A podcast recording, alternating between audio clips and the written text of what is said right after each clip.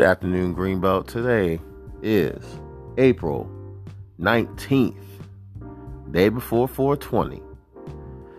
Greenbelt, Maryland. It is 316 on the hour.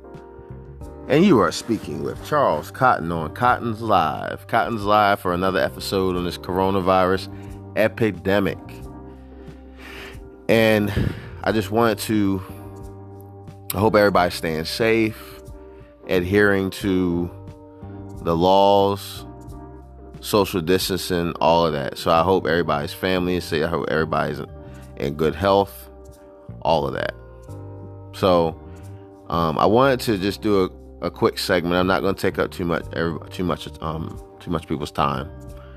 I wanted to do a segment on um, the documentary that's going to come out tonight at nine o'clock the last dance, Michael Jordan's last championship with the Bulls, 97 and 98 season. Uh, me personally, I am excited. I can't wait till 9 p.m. tonight. I'm going to be right in front of that, um, in front of the TV, because I've always was curious, um, you know, to to know what happened, you know, because that was a dynasty in the like that was one of the greatest teams ever. You know, 72 and 10. And, you know, people always wonder, you know, well, what if Jordan hadn't retired the first time, you know, or how many championships could they really have won? You know what I mean? And I just feel like I feel like they had a few more years left in them. I feel like they could have had at least nine nine championships, maybe 10.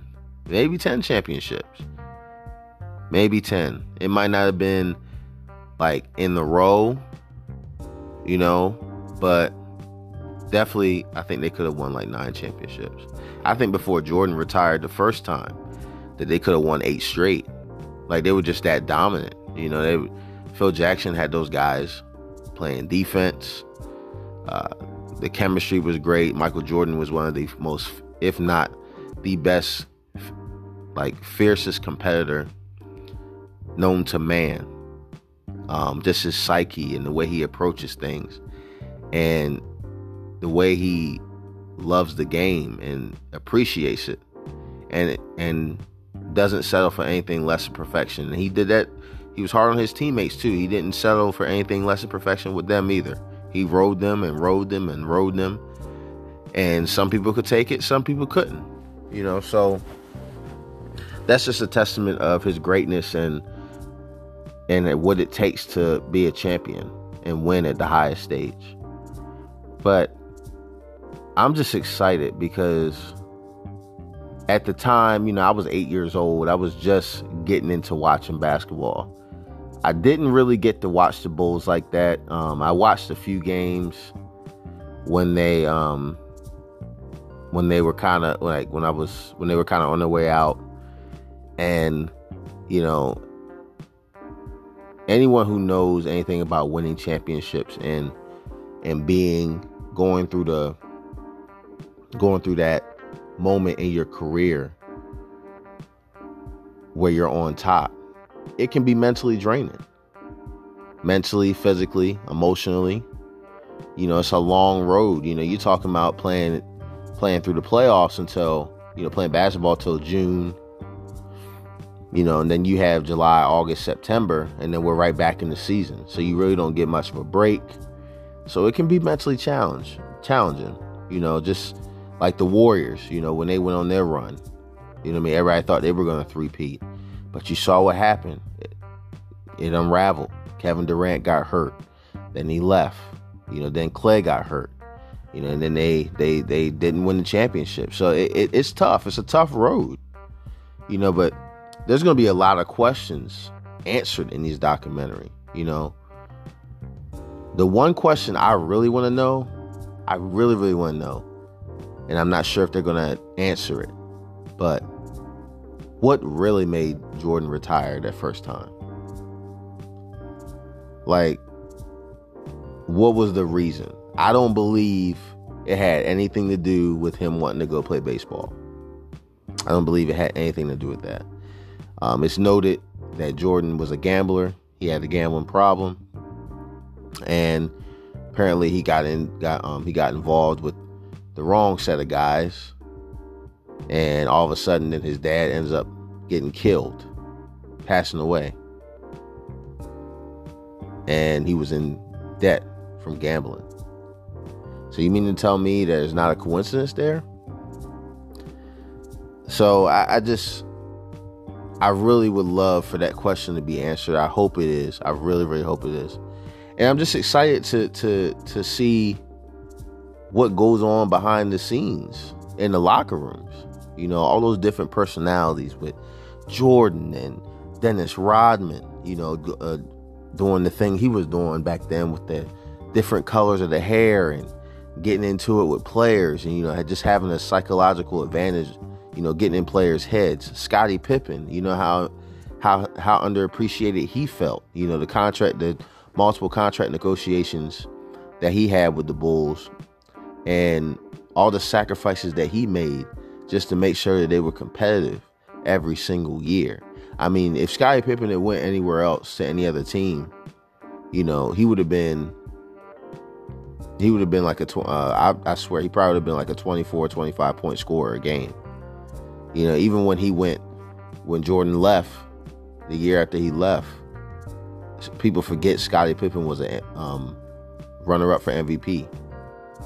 They forget he was that great. You know, now he wasn't as great as Jordan, but he his skills were undervalued and underappreciated. And Jordan himself even would tell you that there will be no Michael Jordan, no six championships without Scottie Pippen. So it's just a lot of questions, but it's just you get to we're gonna get to see, you know, all the other legends that that um, played against Jordan, his teammates, you know, just people telling different stories of of of that team and, and what went on in that locker room, you know, the personality of the players and what they did, you know, when they went out, you know, going to the clubs and stuff like that. I mean, this team was very, very popular within with the media, mm-hmm. with the fans, with everyone. Even the former players who retired going into the 90s, like a Magic Johnson or a Larry Bird. Like this team was that special. And there's so many unanswered questions that are gonna be that are gonna air. So I, I just I'm excited.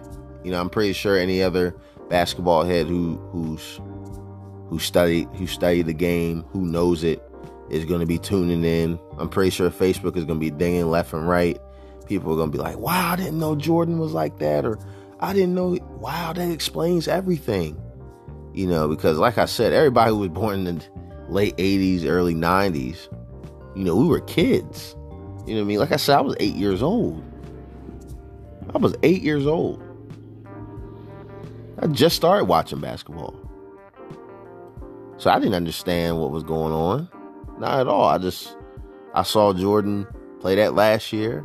Then I I I saw him play in Washington. You know, but I didn't see his full career. I was, and that's what attached me to Kobe. I Kobe, I'm, I've been a Kobe fan for years. Kobe came in the league in '96. Been a fan ever since. And I just grew up in that time when Kobe and saw Kobe's whole career. Like I just have that's just what it is. I'm pretty sure if I was born in the early in the early 70s, then I would have seen all of Michael Jordan's career. But it's it's all in the era that you grew up in. I grew up in the Kobe era. Kobe was my Kobe was my guy. He was my player. I had his shoes, I had his jerseys, all of that. So, you know, there's also going to be just segments about you know um, from different movie stars around that time, Jerry Seinfeld, guys who you know knew Jordan on a personal level that used to sit courtside, fans. Just it, I'm just excited. I can't wait. You know, and the mystique and the personality of Michael Jordan and his will to win, his desire to be the best at anyone's cost. makes him to me the greatest player of all time, and he will always be that. 100%. 100%. No one's going to take that from him. So, guys, I want to thank you for tuning in to today's segment of Cotton's Live. Please like, share. I will be posting this video on Facebook, and I also will be sharing text message links to everyone who is listening. Again, please tune in to the Last Dance documentary tonight at 9 o'clock, ESPN, and look forward to a show. Cotton Live, we out. Peace.